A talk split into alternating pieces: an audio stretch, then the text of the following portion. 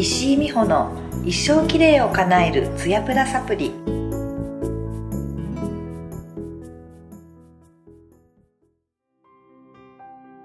皆さんこんにちは。石井美穂の一生きれいを叶えるツヤプラサプリの時間です。本番組では美容家である私石井美穂がパーソナリティを務め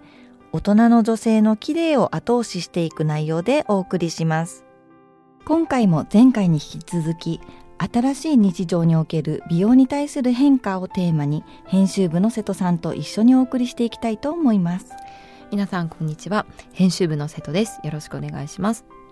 今回はですね、えっと、おこもり老けを防ぐためのおうちケアというテーマで石井さんとお話をしていきたいんですが今回はスキンケアについて特にお伺いできたらと思いますのでよろしくお願いします。よろしくお願いします。はいありがとうございますえっと、まずですねおこもり老け、まあ、人と会わなくなって、まあ、緊張感がなくなって気づいたら老けちゃってるみたいなことなんですけれども、まあ、おこもり老けになってしまう人と、まあ、逆にこう久しぶりになってあれ意外と若返ってるなこの人みたいなことあると思うんですけど、まあ、なってしまう人とならない人の差っていうところについてですね石井さんどう思われますか？はい。あの私実家の母に、はい、こう自粛明け4か月ぶりぐらいに会ったんですよ。で母も仕事をずっと休んでいたし、はい、一人で暮らしているので、はい、どれだけ老けちゃったんだろうってすごい心配しながら会いに行ったんですけど、はい、なんと若返ってたんですよ。あそうなんですね、うんちょっと嬉しいですね。ちょっと心配してたわけですからね。すごいし、もうよぼよぼの老婆になってるかなと思ったら、はい、むしろ5歳ぐらい若返っていて。5歳は大きいですね。はい、ママ、なんか元気じゃない？ってどうしたの、っていう話をしたらばあの1日ね1万歩歩くようにしたって言っていて、はい、でちょうどまあ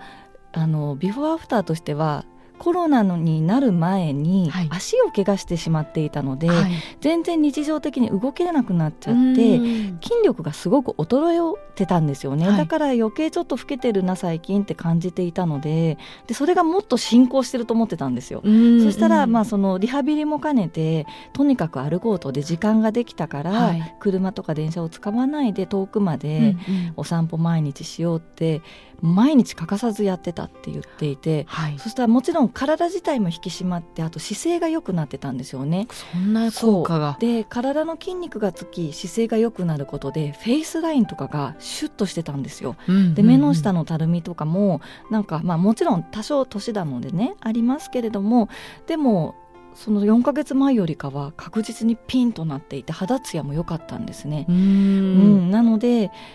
よくねコロナ自粛であの老けたとか、はい、あのお悩みをたくさん私もいただくんですけど老ける人と老けない人の差っていうのは筋肉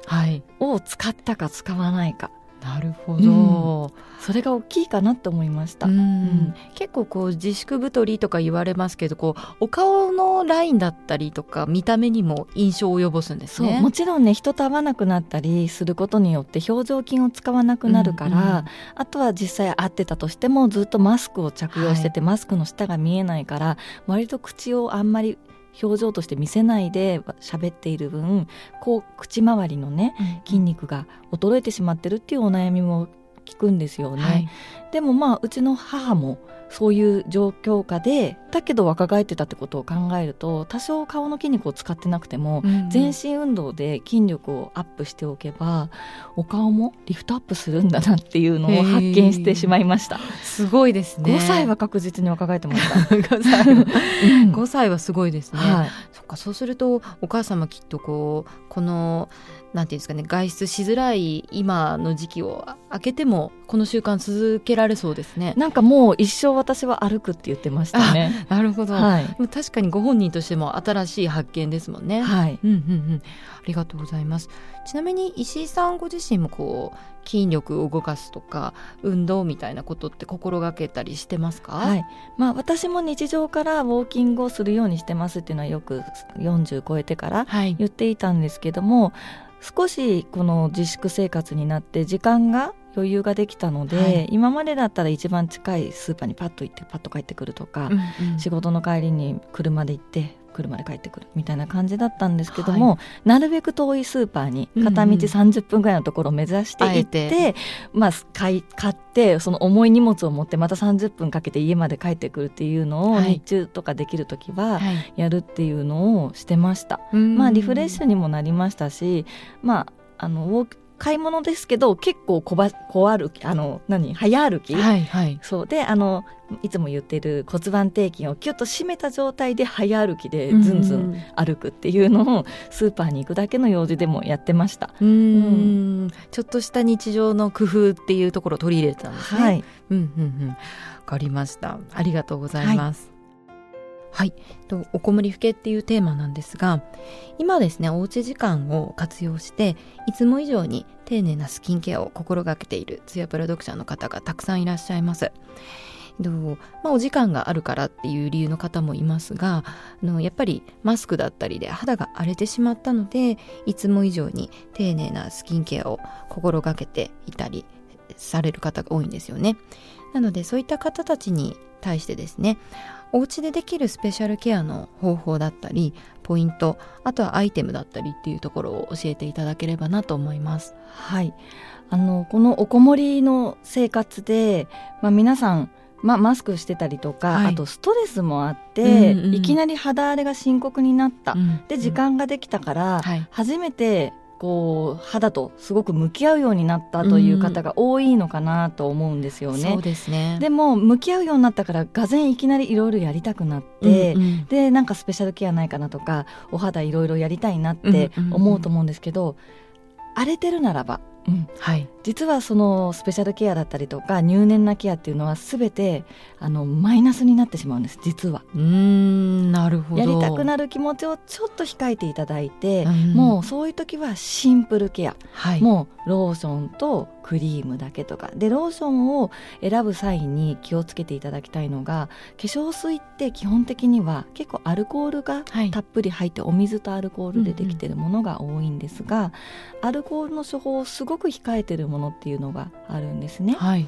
あの全く入ってないっていうのももたまにあるんですけど多少は入ってます、うんうん、保存の問題とかで。はい、でも後ろの表示を見た時に、うんうん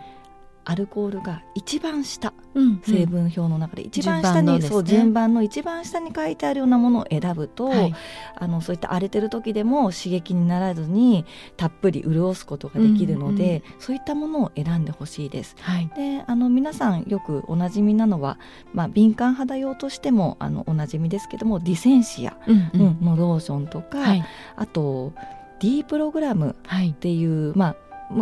すごく以前からある、はい、まあ、お肌炎症を起こした時とか敏感な方用向けのがあるんですけども、うんうん、この度新しくなるんですね。うん、あそうなんです、ね、すごく改良されて、ええ、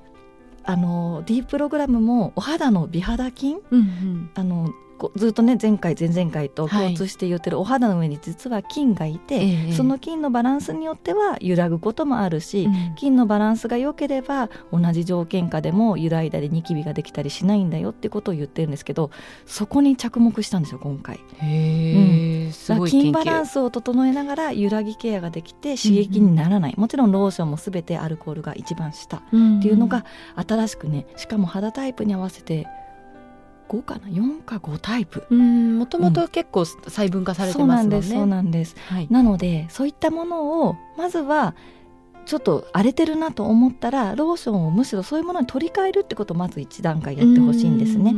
そして炎症がある程度収まってきて赤みとかはもうないけどその残骸として、はい、なんかもう手触りがゴワゴワだなとか、くすみが抜けないなと思ったらそこから第2段階のケアに入ってほしいんです、はい、そうするとちょっと酵素洗顔を取り入れるとか、スクラブをするとかたっぷりのクリームマスクで肌を柔らかくするとか、そういったケアをすることで今度立て直しケアがしていける、なので向き合った途端この肌荒れをどうにかしようと思ってわーってやるんじゃなくて2段階踏んでいただけるとあの早く、うん、うん、自分の中での、うん、一番いいところに持っていけると思います、はい、なるほど。いきなりスクラブとかをやっちゃうんじゃなくて最初はシンプルケアをまずはやってみようっていうことですね、困った時ほどあの何かその効くたるんじゃ、まあ、なんか荒れてる時ってもちろんたるみもなんか目立つんですね。すね。なのでこう向き合った時にたるみケアって思っちゃってたるみケアのスペシャルとかを皆さん探すと思うんですけども、はい、そういった有効成分が強く入っているものは肌荒れ悪化させちゃったりとかしますので、うんうん、一旦我慢して落ち着かせて、であの第2段階に入った時にたるみケアの美容液を取り入れるとかしたらいいと思います。はい、なるほど、うん、ありがとうございます。はいと石井さん今回はおこもり不景を防ぐためのおうちケアでスキンケア編というところでいろいろ教えていただきましてありがとうございました。はい、はい、えっ、ー、と私も結構せっかちだったりするので肌荒れが出てくるとスクラブとかなんかこういかにも効きそうなことをさっさとやりたいっていうふうに思ってしまうんですけど、まあ、急がば回れというか、はい、あのまずは段階を踏んでやるっていうことを心がけていく必要があるんだなっていうことがよくわかりました、うん、実はねそっちの方が近道だったりするので、はい、上手に取り入れてみてください。はい、はい、ありがとうございます、はい、はい、石井さんありがとうございました。と次回も引き続きですね、えーと、新しい日常における美容に対する変化っていうところをテーマにお家でできるケア次はですねあのボディケアについて石井さんとお話できたらなと思いますのでよろしくお願いいたします、はい、よろしくお願いします。石井美穂の一生きれいを叶えるツヤプラサプリでした。次回もお楽しみに。